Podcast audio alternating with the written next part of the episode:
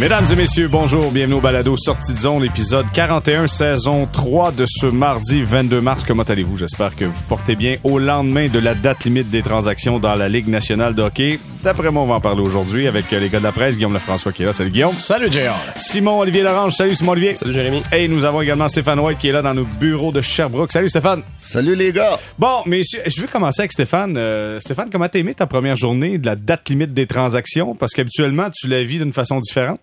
Oui, j'ai aimé ça. J'ai aimé ça de pouvoir euh, euh, suivre tout, partout. Nous autres, euh, les autres années, quand tu étais impliqué, j'ai été 18 ans en ligne où que tu regardes hein, ta petite ta petite équipe, puis euh, ok, qui qu'on peut avoir, puis qui, qui va partir dans notre bar, puis c'est un petit peu plus stressant un petit peu.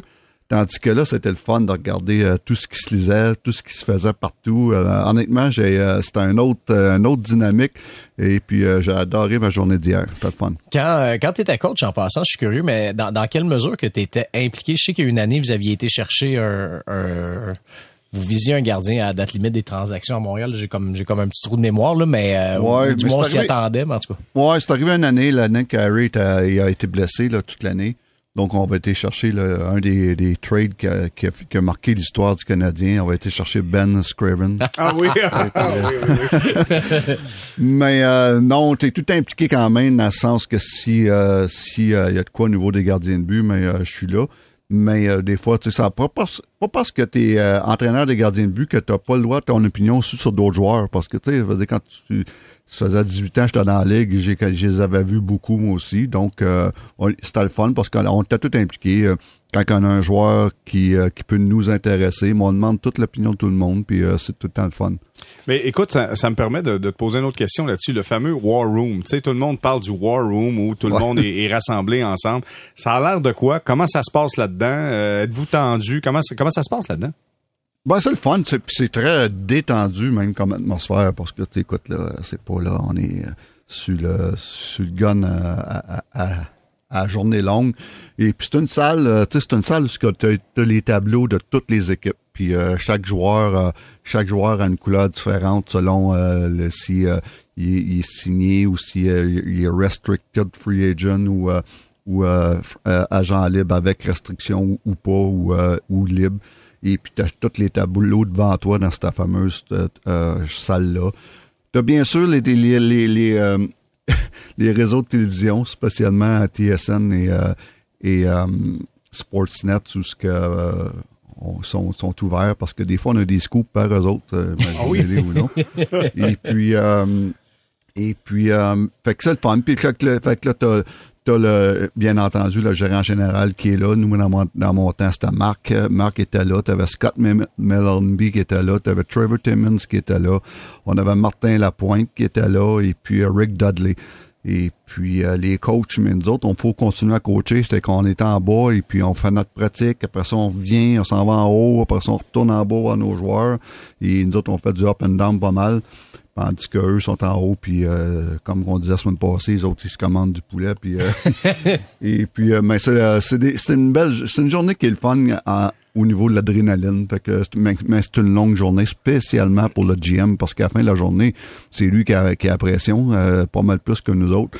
Et puis lui, c'est pas rien qu'une journée, là, c'est, c'est dix jours avant, là, où il est- il excusez le, le terme anglais, là, under, euh, under the, the spotlight. Là, puis, euh, euh, fait que, euh, mais c'est, c'est, c'est quand même le fun. Puis t'as John Sedgwick là-dedans avec ses pages Excel, Ouais, lui qui essaie de faire rentrer ça. Ouais, c'est vrai, j'ai oublié notre gars le plus important, John Sedgwick. C'est lui qui, qui, le, qui a le portefeuille, c'est lui qui compte, c'est lui qui a la calculatrice. Avec, euh, c'est, les- c'est peut-être le gars le plus important. Bon, ben écoute, Stéphane, merci énormément de euh, nous partager comment ça se passe dans le fameux War Room. Hier, ben, c'était la première expérience également pour Kent Hughes. J'ai trouvé ça bien drôle dans son point de presse après quand il a dit que les autres DG lui disaient, bon, hein? Maintenant, Il, hein? il compte le plafond salarial maintenant. Quand t'étais agent, il comptait pas. Là, ça compte. Euh, messieurs, il y a eu euh, trois transactions chez le Canadien de Montréal. Lekonen qui est parti au Colorado, Kulak avec les Oilers et Andrew Hammond avec les Devils New Jersey. Euh, avant, avant même de nommer tout ça, je veux juste faire un tour de table rapide à savoir quelle note donnez-vous à Kent Hughes pour qu'est-ce qui été fait hier? Pour sa première expérience à titre de directeur général du Canadien à la date limite des transactions? Simon Olivier, je commence avec toi. Ça va être un 7 à- par- à- en raison de ce qui n'a pas été fait. C'est-à-dire que je pense que sur les trois joueurs que tu as nommés... 7 sur 100 ou 7, 7 sur 10? 7 sur 10. 7 sur 10. Phew, phew, phew. Je, je sais que je suis souvent sévère, là, mais quand même. là. mais euh, euh, je pense que Lekonen et Kulak, c'est des coups de circuit, honnêtement, pour euh, d'avoir tiré autant pour des joueurs qui étaient dans- il y a pas très longtemps dans une situation euh, quasiment marginale. Euh, Hammond, je pense qu'on lui a fait une fleur, c'est comme ça. Puis ça, ça aide le Rocket, c'est correct. Euh, mais je pense que euh, se débarrasser du contrat de chez Weber était prioritaire et c'est les signaux que le Canadien avait envoyés et on n'a pas réussi à le faire et visiblement l'offre des Coyotes de l'Arizona était meilleure pour Brian Little et un espoir dont j'oublie le nom, un certain Smith qui, est quand même candidat sur, la longue liste pour le Hobby Baker cette année. Le Canadien va faut, faut comprendre que les Canadiens n'étaient pas prêts à aller là ou que les Coyotes étaient peut-être plus gourmands vu que le contrat de Weber est plus long. Euh, avoir encore chez Weber dans les pattes, c'est compliqué pour la direction du Canadien. On parlait de John Sedgwick tantôt. Je pense pas que lui est très content d'avoir encore euh, le, le numéro 6 dans son dans, dans, dans, dans son, son- sa liste de paye. Alors euh, voilà, je pense que c'est un problème qui est pelleté un peu par en avant puis qui risque de régler éventuellement, mais c'est pour ça que je, je donne un humble 7. OK, 7 sur 10 pour euh, Simon Olivier. Guillaume? Ben, pour les mêmes raisons, mais moi j'y vais à 8 sur 10 euh, parce que je considère que ce problème-là, oui, donc tu sais oui, euh, les Jets ont réussi à passer Brian Little leur mauvais contrat. Ça reste que euh, même si le Canadien travaillait fort sur ce dossier-là, c'est quand même le genre de dossier qui serait généralement plus facilement en été. Euh, puis même chose pour ce qui est de Jeff Petrie, je sais qu'on va en reparler plus tard, mais même échanger un, gars comme Petrie, même chose, ça se fait mieux en été. Euh, Il y a des gens qui se disaient peut-être Mike Hoffman qui pourrait partir aussi, ça ferait un salaire euh, pour les prochaines années dont, dont on pourrait se débarrasser. Euh, lui aussi, c'est- des joueurs comme ça avec un, un, un pas pire salaire et quelques années restantes encore. Euh, je pense que c'est des trucs qui- qu'il faudra réévaluer cet été.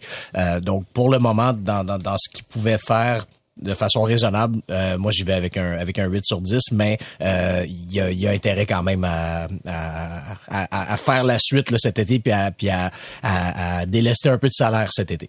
Maintenant, allons du côté de Stéphane White. Stéphane, sur 10, tu donnes combien à Kent Hughes pour son premier, Ouais. euh, premier Ouais. date limite des transactions? Oui, il a fait une bonne job, mais je donne un 7 quand même pour exactement les mêmes raisons. Moi, écoute, c'est certain que tu as Foley, Charrot, euh, Lakanen, Kulak. Euh, ça, c'est- honnêtement, c'est euh, c'est quand même des, des échanges faciles parce que tout ce que tu as à faire, c'est de, de dire, bon, ben, euh, tu d'attendre la meilleure offre, puis tu y vas avec la meilleure offre si ça fait ton, ton, ton affaire. Fait que, sans dire que, je, je veux pas dire qu'il n'a pas fait une bonne job, il était très bon dans tous les échanges, j'ai aimé ce qu'il y a eu en retour, toute la gang. Mais c'est quand même la partie facile de sa job. La partie plus difficile était de se débarrasser de quelques gros salaires que que on veut, on voulait se débarrasser. Euh, je suis pas sûr qu'on voulait, tu sais, veut dire, c'était pas, une- pas une priorité de se débarrasser de Toffoli, euh, Charrot, euh, Lekonen ou Kulak si t'avais pas ce que tu voulais. Euh, mais qu'est-ce qui était plus facile, difficile à faire, c'était de débarrasser de certains contrats qu'on aurait aimé qu'ils partent. Et puis c'est c'est, le seul côté négatif de, de la, la dernière période de transaction. Mais je suis confiant qu'il va être capable de faire ça, ce job-là plus tard, euh, qui va être après la saison. Donc, un, un 7, euh, c'est pour Simon. Stéphane donne 7 également. Guillaume, il va avec un 8. Moi, je vais y aller avec un 8 pour Justin Barron. Être capable d'aller chercher Mhm. Justin Barron de l'Avalanche du Colorado, sincèrement, ça, c'est un coup de maître. Euh, je lisais Adrian Dater qui, euh, qui couvre les activités de l'Avalanche, entre autres, qui disait c'est une honte qu'on ait laissé partir ce jeune défenseur-là rempli de talent. Écoute, c'est pas Bobby Orr, on est, on est conscient, là, mais c'est un bon défenseur. On- Hier, écoute, euh, on a parlé avec son entraîneur, on a parlé avec une multitude de personnes qui connaissent, euh, qui connaissent euh, Justin Barron. On parle de son calme sur la patinoire, la dimension qu'il apporte aussi. C'est un, un bon défenseur mobile qui contrôle la rondelle, grand, gros, fort. Ça, je pense que c'est un coup de maître. Soyons honnêtes, là. Honnêtement, là, ça, là, il a fait une bonne job là-dessus d'être capable de soutirer Justin Barron euh, à l'Avalanche du Colorado, euh, les gars. Je sais pas ce que vous en Très, pensez. très. Hey, moi, là, sur le coup, j'ai été surpris. J'ai même regardé deux fois pour être sûr que c'était bien lui. Euh, là, on parle de d'Arthur, là. On parle de, Lekonen, là. On parle d'Arthur. parti. Ouais, tu sais, là, on parle pas de. Tu l'appelais-tu de même pour vrai, des fois, Bon, Arthur? moi, non? moi, moi, je l'appelais Arthur. Ben, si, les anglo- si les anglophones peuvent appeler Martin Saint-Louis Marty, on va l'appeler Arthurie. Arthur, Arthur. Mais on, on parlait pas de, de Toffoli, là. On parlait de Lekonen, là. Fait que, puis Lucky, euh, Lucky était super bon, puis tout le monde l'adore, puis on disait, tout le monde disait, tout le monde était d'accord, on le garde si, à moins d'avoir une offre, on peut pas refuser. Mais ça, ça en était une. Et puis quand j'ai vu Byron, euh, euh, j'ai dit, wow, ça c'est un premier choix. Premièrement, le gars, c'est un, un premier choix. Là. Fait qu'on a eu un premier choix plus un deuxième choix. Wow. Exactement. Ouais, Ben, puis ah, oui, c'est un, c'est un, c'est un choix de premier tour. Il est sorti 25e, mais tu sais, lui, il y a deux, euh, deux circonstances atténuantes. Il y a eu un problème de caillot de sang euh, qui, qui l'avait empêché de jouer là, la totalité de son année de repêchage, donc ça l'a fait reculer un peu. Euh, il y a le fait que c'est un late, un, un- un gars qui est né à la, à la mi-novembre, donc les, lui, il avait joué trois ans complètes dans le junior au moment de son repêchage. Puis il y a souvent des recruteurs qui vont dire, ben, un joueur que tu vois trop souvent, des fois, tu vois un petit peu plus ses défauts, surtout, je pense surtout les défenseurs. Donc, euh, si tu enlèves ces deux facteurs-là, c'est un gars qui sort peut-être plus autour du 15e rang. tu sais. Donc, c'est un- c'est quand même un espoir là, de, de, tu sais, quand même un- de calibre intéressant. Puis, c'est un défenseur droitier, euh, ce que le Canadien avait pas. Puis le fait qu'il a joué à Kenan Cou- Gou- euh, Goulet euh, à, à Équipe Canada Junior, est-ce que ça, ça peut être un facteur qui fait oui, on va aller chercher absolument, selon toi, Simon Olivier? Ben en fait, je, je crois pas dans mesure où euh, ça, ça tombe bien, mais en même temps, ces deux gars-là ont quand même joué sept matchs ensemble dans leur vie. Là, tu sais. fait que c'est pas comme si euh, on acquérait un, un, un duo déjà rodé. Tu, tu, tu crois pas à ça, le coup de foudre, toi? Ben, je- Il peut avoir un coup de foudre, voyons. Ben pourquoi Ben en fait peut- peut-être, pourquoi pas. On, on- on- on leur demandera. Ils arrivent, ils arrivent à Montréal. Simon Olivier, il a un cœur de pierre. Ah oui, Ouais, c'est ça. ça. J'aime personne. Moi, Ah oui, mais, 7 sur 10, c'est ça. mais je, je, je ramène ce que je reviens à ce que Stéphane disait, le fait que ça c'est un vrai choix, un vrai choix de premier tour. On en discutait la semaine passée justement sur le podcast avec notamment Philo. Euh, tu sais. Si le Canadien avait acquis le choix de premier tour de l'Avalanche, de par exemple en 2022, ça aurait été euh, en quelque part 28, 30, 31e, peut-être 32e s'il gagne la Coupe Stanley. Alors, et là, tu repêches un gars, puis là, tu sais pas. Là, celui-là, jusqu'à preuve du contraire, on sait que c'est un gars qui peut jouer dans la Ligue nationale. Peut-être qu'il ne deviendra pas une énorme vedette, mais toutes les, tous les, les indices tendent à confirmer que c'est un gars qui est, qui est destiné à la LNH.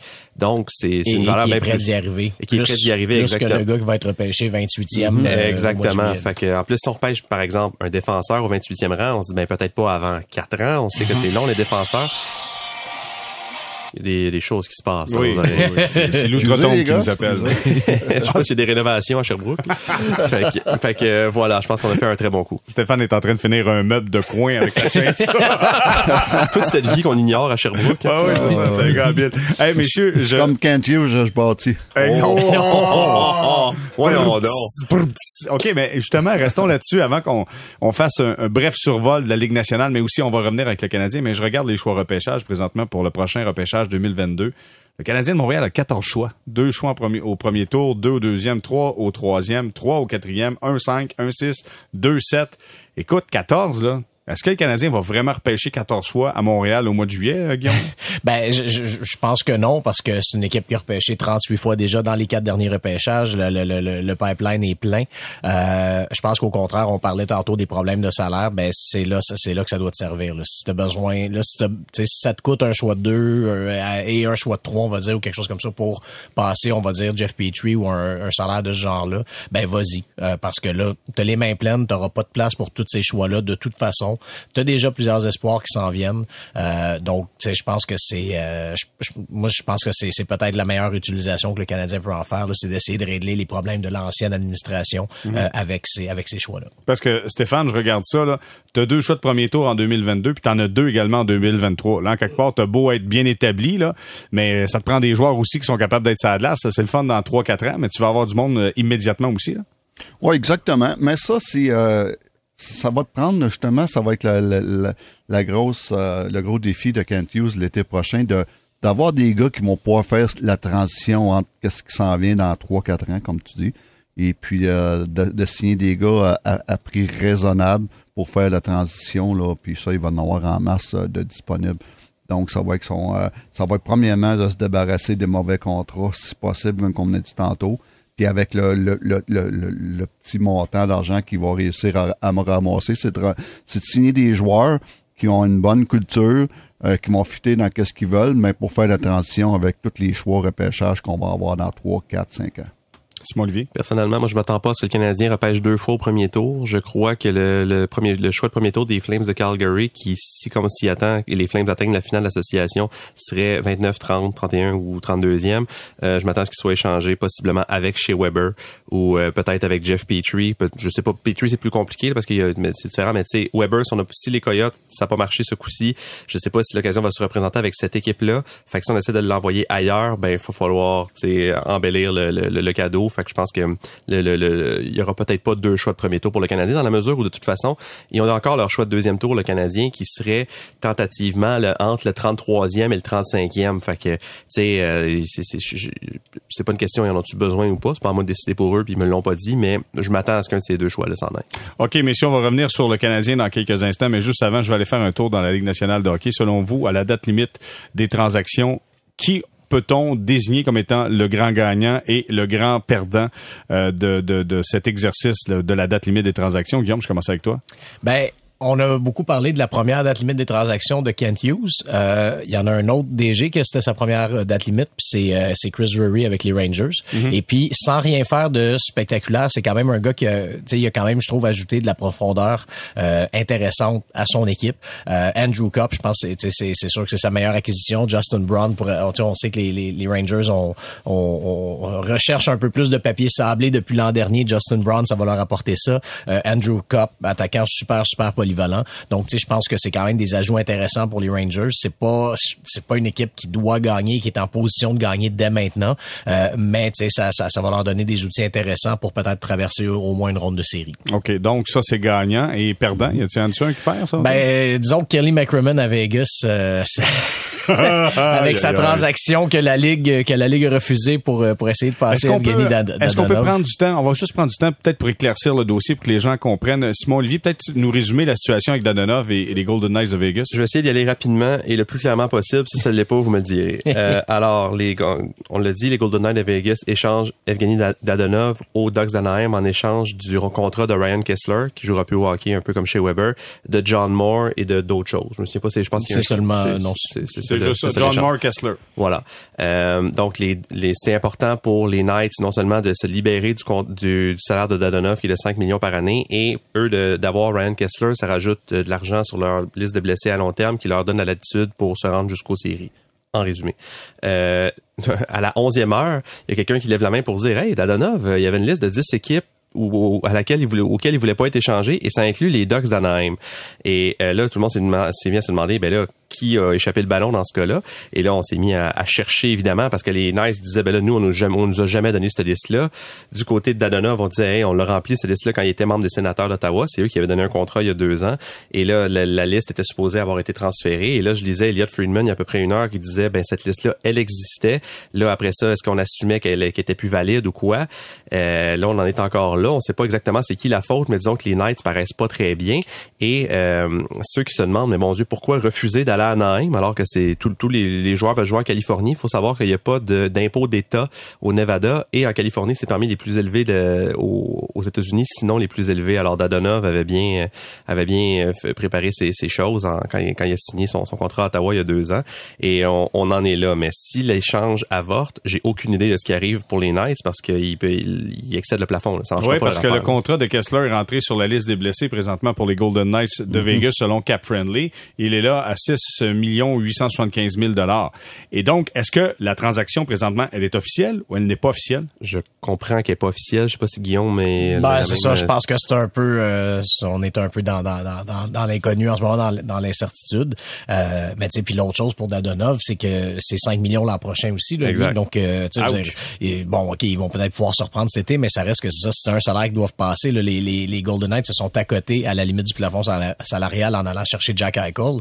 Donc, euh, faut, faut qu'il y ait du salaire qui sorte à quelque part aussi. Puis, euh, non, ça, ça paraît pas très bien. Disons que de façon générale, Kelly McCrimmon, depuis qu'il est DG euh, des Golden Knights, ça, ça avait très bien parti avec George McPhee, mais depuis Ouais. que c'est McCrimmon, il y a eu quelques dossiers qui ont été gérés. Euh, Seulement le dossier euh, Fleury, euh, L. Lanner, Robin, Robin Lanner, je comprends pas. Moi, j'aurais regardé Fleury. Ou, euh, ça, c'est un autre dossier qui ont, euh, qui ont euh, un petit peu l'air fou aussi. Donc, euh, vous avez raison. Oui, puis au-delà de peu importe la décision qu'ils ont faite dans le cas de Fleury, c'est que ça a aussi c'est- été géré euh, de façon euh, Horrible. euh, pas super élégante. Horrible, définitivement. Simon Olivier, merci pour le résumé. Maintenant, si tu avais à décerner un champion du monde pour cette date limite des transactions. Euh, j'ai beaucoup aimé ce que l'Avalanche du Colorado a fait, c'est-à-dire que des fois il y a des équipes, j'ai l'impression, qui sont tentées de trop en faire, qui sont déjà bons, puis se sont dit allons, euh, on, on va jusqu'au bout. Les Panthers à Floride pourraient être cette équipe-là, alors que tu on, on sait pas s'il y avait sur papier besoin de Claude Giroux. Je crois qu'il va évidemment les aider vu le joueur qu'il est. Mais je trouve que l'Avalanche a fait des, euh, a posé des gestes qui sont les bons à une date limite de transaction. Ils vont chercher Josh Manson qui sera pas leur premier défenseur, ils vont chercher Arthur Lekonen qui va les aider en avantage numérique et sur leur troisième, quatrième trio, vont chercher Nico Sturm, vont chercher Andrew Cogliano, tu sais, des, des, un, vétéran. Tu sais, on, stabilise des choses, on, on, se renforce, mais sans changer l'identité de l'équipe. Puis moi, je pense que l'Avalanche vraiment ont tout ce qu'il faut. Je veux dire, je vois pas qui peut battre l'Avalanche, en tout cas dans l'Ouest. Et euh, dans le cas des perdants, les Oilers d'Edmonton. Euh, s'en vont en série avec Mike Smith et Mikko Koskinen. Et pour moi, c'est une aberration, mais complète. Et c'est pas nécessairement les perdants juste de la, la date limite de transaction, mais des deux dernières années de jamais avoir réglé leur problème devant filet ou avoir essayé de le régler en tout cas. Euh, Mike Smith a encore un contrat valide pour l'an prochain, je le rappelle. Koskinen devient joueur autonome, fait qu'au moins on va j'imagine que ça, ça, va être la fin pour lui, mais je peux pas croire que les Oilers partent en série avec eux. Ouais, je suis assez d'accord avec toi, Stéphane. Ton côté gagnant-perdant pour cette date limite des transactions? Ben moi, je, je voyais avec la Floride. Euh, écoute, euh, quand tu rajoutes euh, quand tu rajoutes un top 4 à défense plus un top 6 à l'avant, c'est wow, c'est des grosses additions. je, suis d'accord toi avec Olivier là, à nouveau avec l'Avalanche. J'aime la, la, profondeur qu'ils sont allés chercher, mais je vais donner un petit peu un petit avantage à, à Floride à ce niveau-là.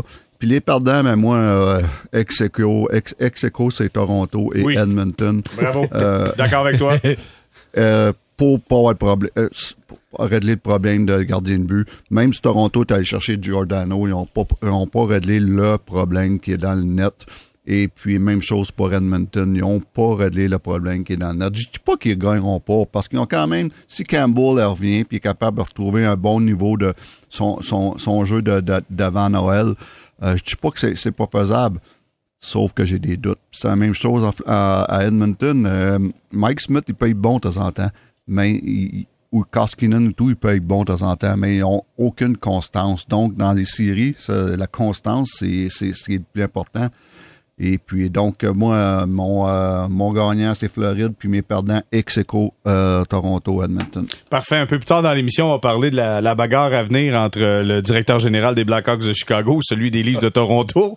Écoute, euh, d'après moi, ils vont euh, ça, va être au Racabessic que ça va se passer un petit peu plus tard, mais on aura la chance d'y revenir. Mais on y reviendra aussi parce que je veux rajouter un troisième directeur général là-dedans qui est Doug Armstrong des Coyotes de l'Arizona qui a fait une belle surprise à Cal Dubas aussi, fait qu'on on y reviendra. Oui, oui, oui, Parfait, on va parler de ça. Ça c'est une jambette ça. Une petite jambette. On s'arrête là-dessus, puis au retour, on va parler de la prochaine étape pour le management du Canadien. Là, c'est le fun. Il y a eu des transactions. Vous l'avez dit, c'est un petit peu facile, mais c'est sa première. Maintenant, la grosse job arrive.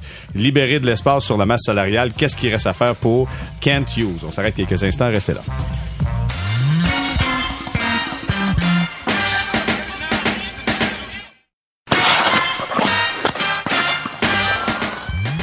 On est de retour au balado Sortie de zone, épisode 41, saison 3, en compagnie de Guillaume Lefrançois. Il y a Simon-Olivier Lorange qui est là, Stéphane White. Messieurs, bon, la dernière journée, la date limite des transactions est passée pour le Canadien de Montréal. Et là, il y aura beaucoup de boulot à venir parce que Kent Hughes, et là, je vais utiliser le terme, mais c'est un peu lui-même peinturé dans le coin en disant, nous serons actifs sur le marché des joueurs autonomes.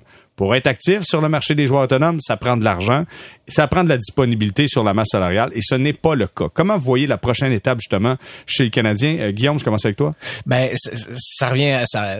Tantôt quand je parlais de, de, de servir des, des, des, choix repêchage pour passer du salaire, c'est vraiment ça qui est le plus important.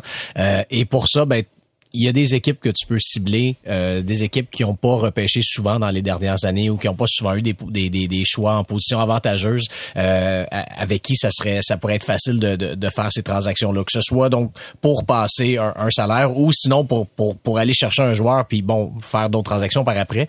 Euh, le premier nom qui me vient en tête, c'est les Maple Leafs de Toronto. L'an dernier, ils ont seulement, il y avait un choix de deuxième tour et ensuite de ça de cinquième tour, donc ça veut dire un seul choix dans le top 150. L'année d'avant, en 2020, seulement trois choix dans le top 100. Donc oui, un, deux, trois, mais après ça, tu plusieurs choix, mais dans les rondes très, très tardives. Euh, 2019, pas de choix de premier tour. 2018, euh, c'est un 29e au total. C'est Rasmus Sandin, là, c'est correct. Mais bref, c'est pas une équipe qui a beaucoup euh, d'espoir, là, vraiment euh, super prometteur, repêché haut, tout ça. Donc, tu sais, je pense que c'est le genre d'équipe. Là, je sais qu'une transaction Montréal-Toronto, c'est pas ce qui arrive le plus souvent, mais quand même, on voit de plus en plus de, d'équipes rivales qui vont qui, qui, vont qui vont faire des transactions, surtout dans un cas de même où ça, ça concerne des des espoirs espoirs, des choix repêchage. Donc, c'est le genre d'occasion, je pense que Ken Hughes doit, doit cibler avec, euh, avec sa, sa de choix repêchage. Mm, T'as bien répondu, mais écoute, il, y a quand même des dossiers qui sont épineux chez les Canadiens. Tu sais, je regarde là, t'as Jonathan Drouin qui reste une autre saison à 5,5 millions de dollars. T'as Gallagher qui commence son contrat à 6,5 pour, euh, je pense que, écoute, euh, d'après moi, on va être en 2040, il sera encore là.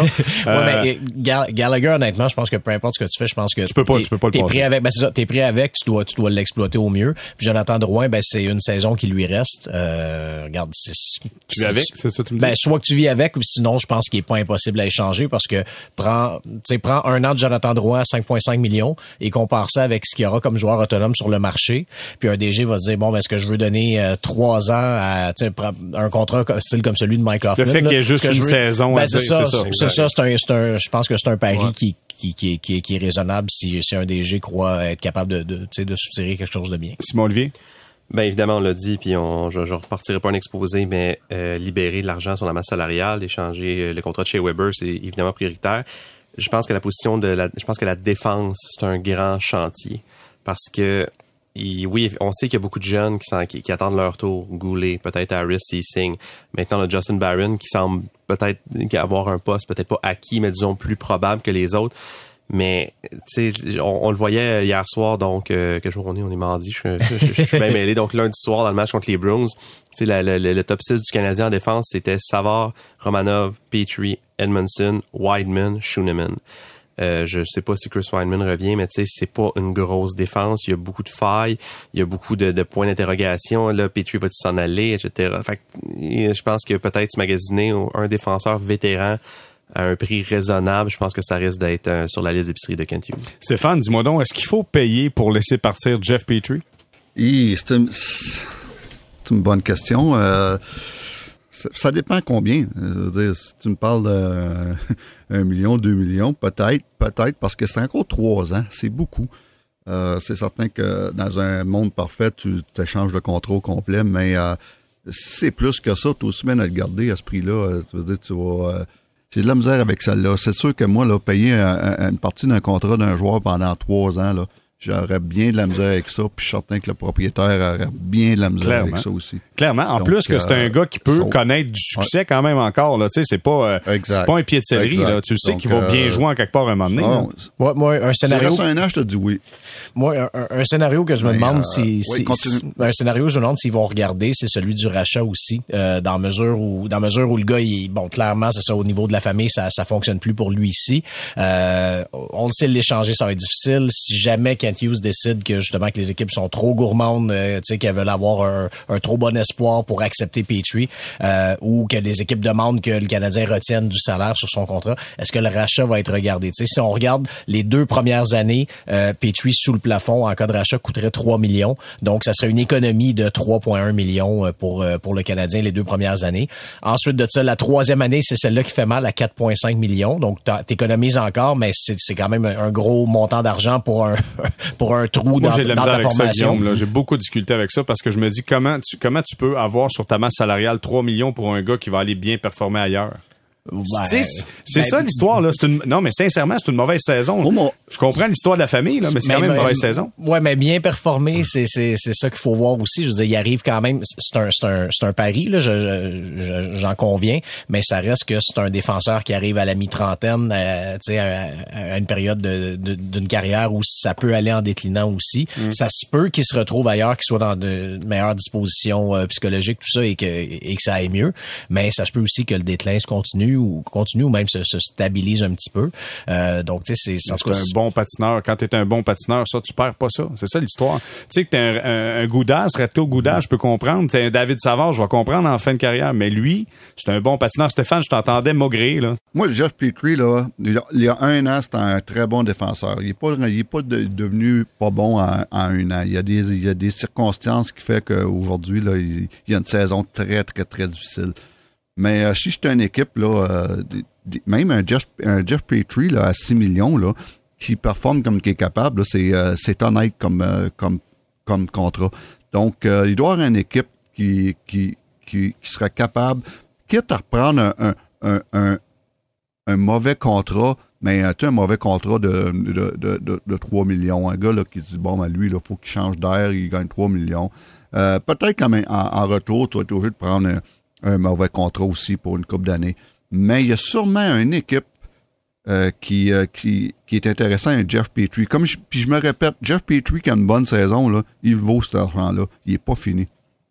C'est d'accord avec toi, Stéphane. Maintenant, voyons comment euh, comment le DG du Canadien, Kent Hughes, va euh, négocier avec tout ça. Bon, hier, messieurs, euh, encore une fois, c'est... Il reste, il reste que, excuse, il reste pour Petrie, là, c'est... c'est c'est la beauté de que le GM, c'est son problème, Master. Faut une façon. le, gars, le gars, il voulait rajouter ça là.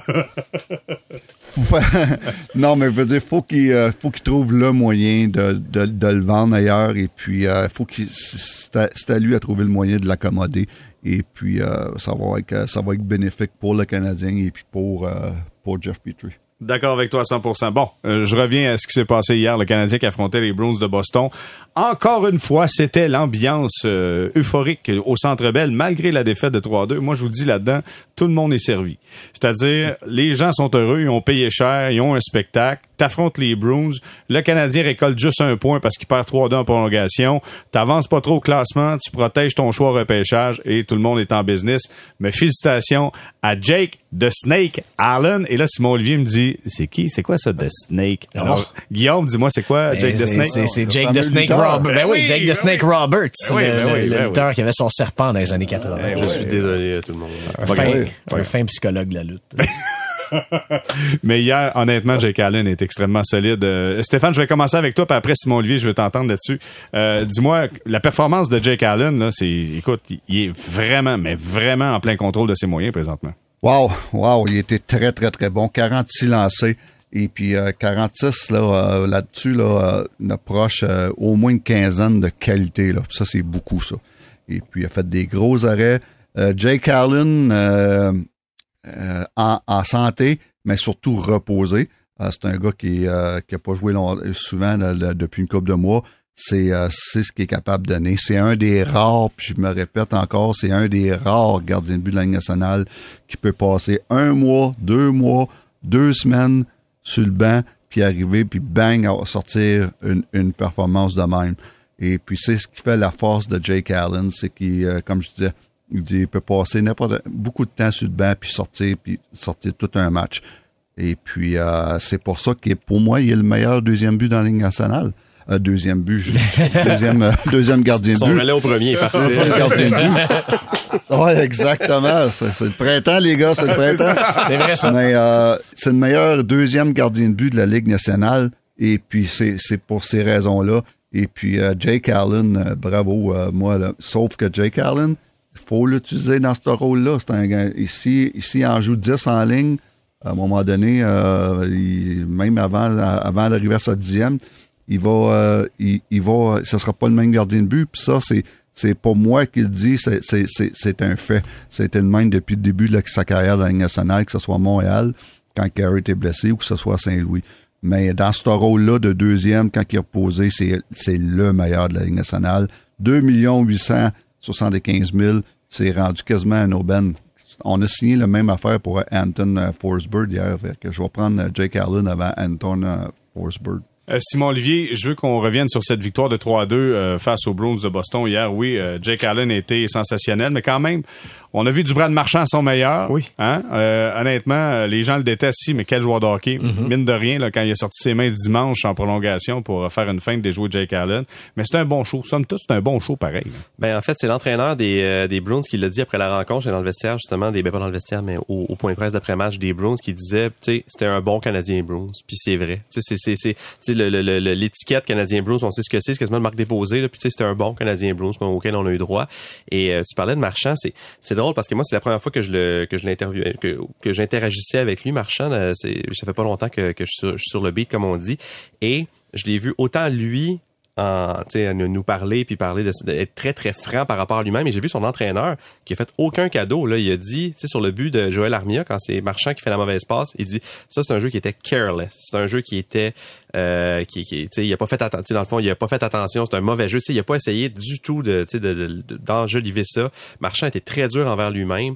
Puis après ça, il a dit, tu sais, j'étais content au moins que, Clifton marque le but égalisateur. Puis après ça, je peux aller. Sauf que, tu sais, comme c'est Brad Marchand, il a dit, ben quand Allen m'a volé en fin de deuxième, il a, tu sais, il a pas vanné avec ça. Il fait que fallait que je marque après. puis finalement, il il- c'est, c'est ce qui, c'est ce qui est arrivé. Mais oui, comme tu l'as dit, tu sais, puis même, même son coach l'a dit hier encore. Il dit, on peut le juger sur plein d'affaires. Et le plein d'affaires, c'est évidemment les, les choses qui font que les gens ne l'aiment pas.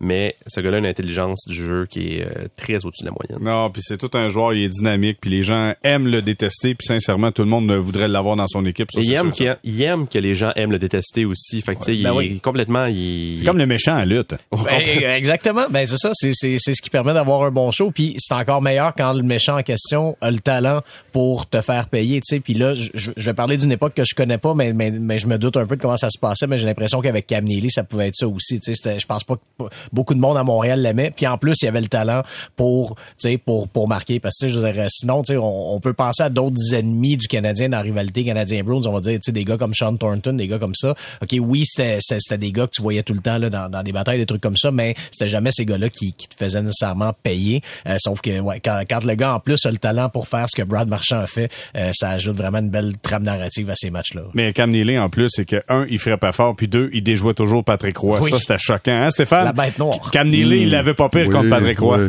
Il était très, très, très bon. C'était, c'était un des bons power forward de l'histoire. Ah, clairement, clairement. Euh, mais, mais, moi- mais moi, Marchand, Marchand, des fois, tout ce qu'il fait contre, Canadien, premièrement, c'est, je suis d'accord, tout, un- tout un joueur de hockey. Euh, je me répète encore une fois, je l'ai eu en 2016 à la Coupe du Monde avec euh, quand j'étais l'entraîneur de, l'équipe Canada, puis je l'ai découvert là. Quel compétiteur, quel euh, joueur de hockey. Euh, j'adore ce joueur de hockey-là. Et puis, euh, son, on- pour les plus vieux, il, il me fait penser souvent à, à Dale Hunter où ce que, il était très haï à Montréal et puis euh, le, fameux euh, le fameux centre de- des deux des frères Stachny donc euh, non tout tout un tout un joueur j'adore j'adore ce joueur là C'était c'est intéressant que tu parles de la Coupe du Monde parce que j'ai l'impression, moi je l'avais couvert la, la Coupe du Monde comme un deux semaines que j'avais passé à Toronto.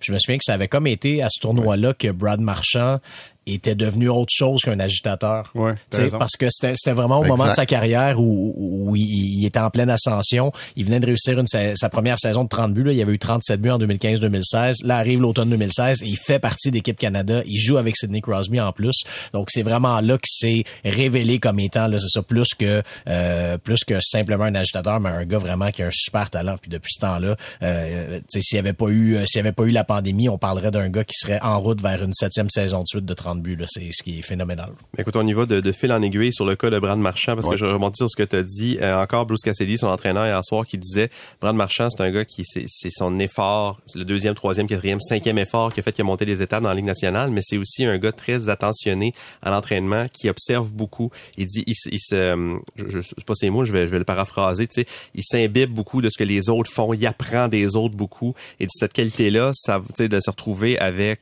la meilleure équipe du monde, littéralement, l'équipe canadienne, mais on peut, on, on peut comprendre pour comment, logiquement, ça a été un tremplin pour lui pour la suite. Alors, messieurs et euh, messieurs, dames, à la maison, bienvenue au balado euh, Brad Marchand. Donc, euh, On a une autre heure de préparer, là, on y va. ça. Ben, hey, laissons les Bruins de côté et Brad Marchand, puis allons du côté du Canadien. Hier, dans le vestiaire, euh, écoutez, t'as Joel Armia qui dit « J'ai l'impression d'apprendre quelque chose de nouveau à propos du hockey à chaque jour. » T'as Martin Saint-Louis qui dit « J'aime mes joueurs. » Qu'est-ce qui se passe dans ce vestiaire-là? On C'est écoute. une journée difficile pour les joueurs, mais avec ma, ma courte expérience comme entraîneur, je peux te dire que c'est une journée difficile pour l'entraîneur aussi. Euh,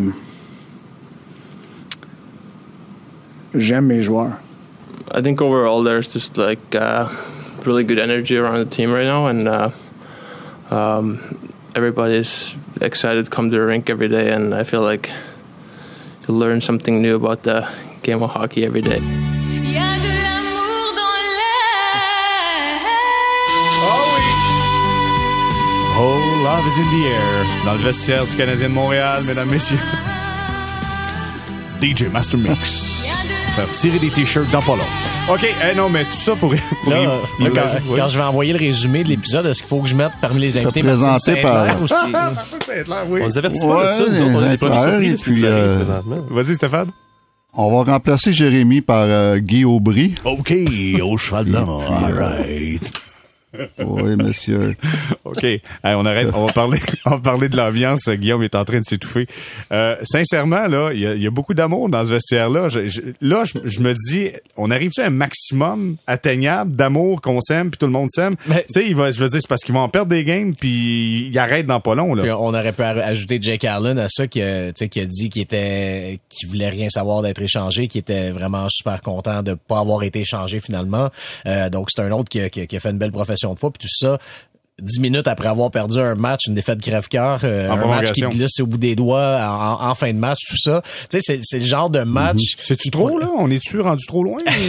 ben, je pense que ça en dit beaucoup sur la, la, la, la, la nouvelle, la nouvelle culture en ce moment, puis disons l'enthousiasme a dans ce vestiaire-là, parce que c'est ça, des, des résultats comme celui d'hier, je vous ai des vétérans comme, comme Allen qui arrivent euh, en deuxième moitié de carrière, tu vois, la, la façon que ça se passe, je veux dire, tu joues, tu joues sur la, joues sur la tête, là, permettez-moi l'expression. Puis là, ben bon, il y a des erreurs à gauche, à droite. Finalement, tu, tu perds ce match-là.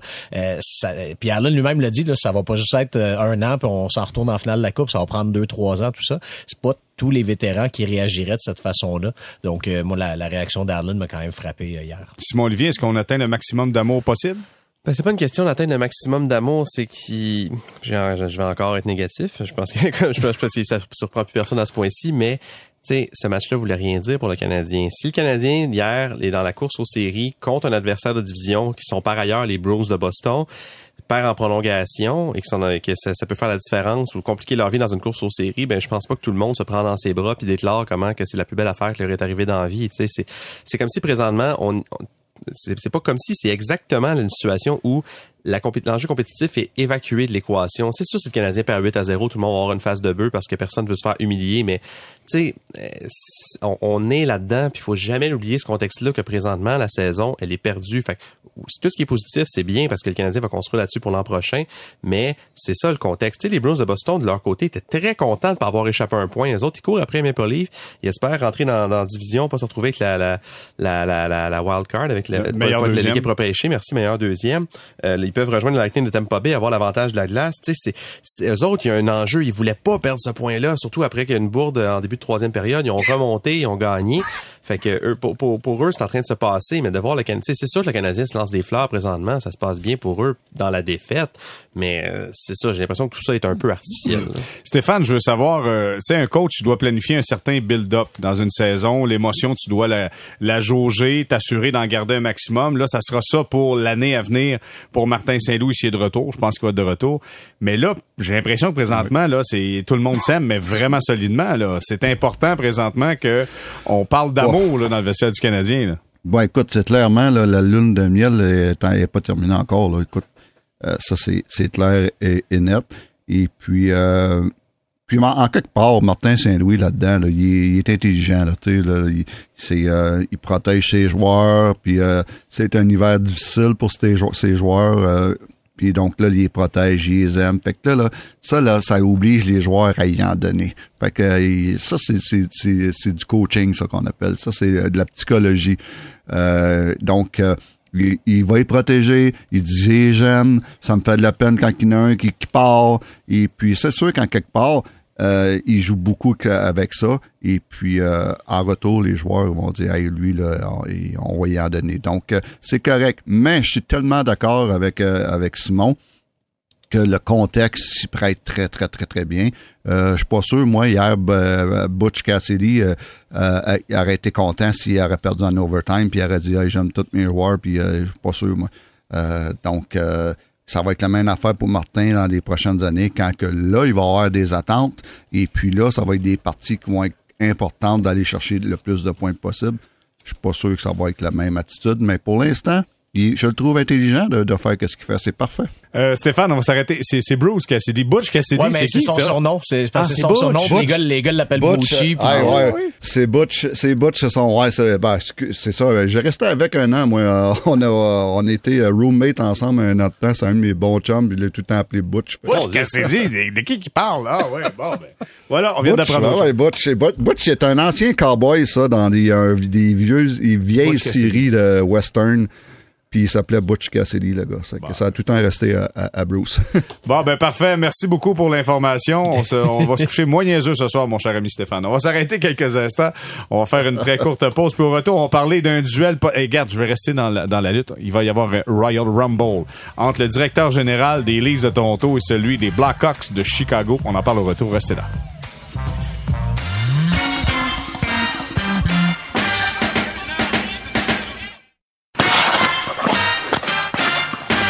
On est de retour au balado Sortie de zone, épisode 41, saison 3, avec Guillaume Lefrançois, Simon Olivier Lorange et Stéphane White qui est avec nous. Messieurs, Carl Dubas et Davidson, le nouveau DG des Blackhawks de Chicago, à ne pas inviter au même party. D'ailleurs, je pense qu'il y a une bagarre de prévue au Racabessic à compter de 15 heures en après-midi. Euh, bon, là, euh, Dubas a, a dit publiquement que euh, Davidson, le directeur général des Blackhawks, avait laissé filtrer de l'information sur une conversation entre Toronto pour obtenir les services de Marc-André Fleury.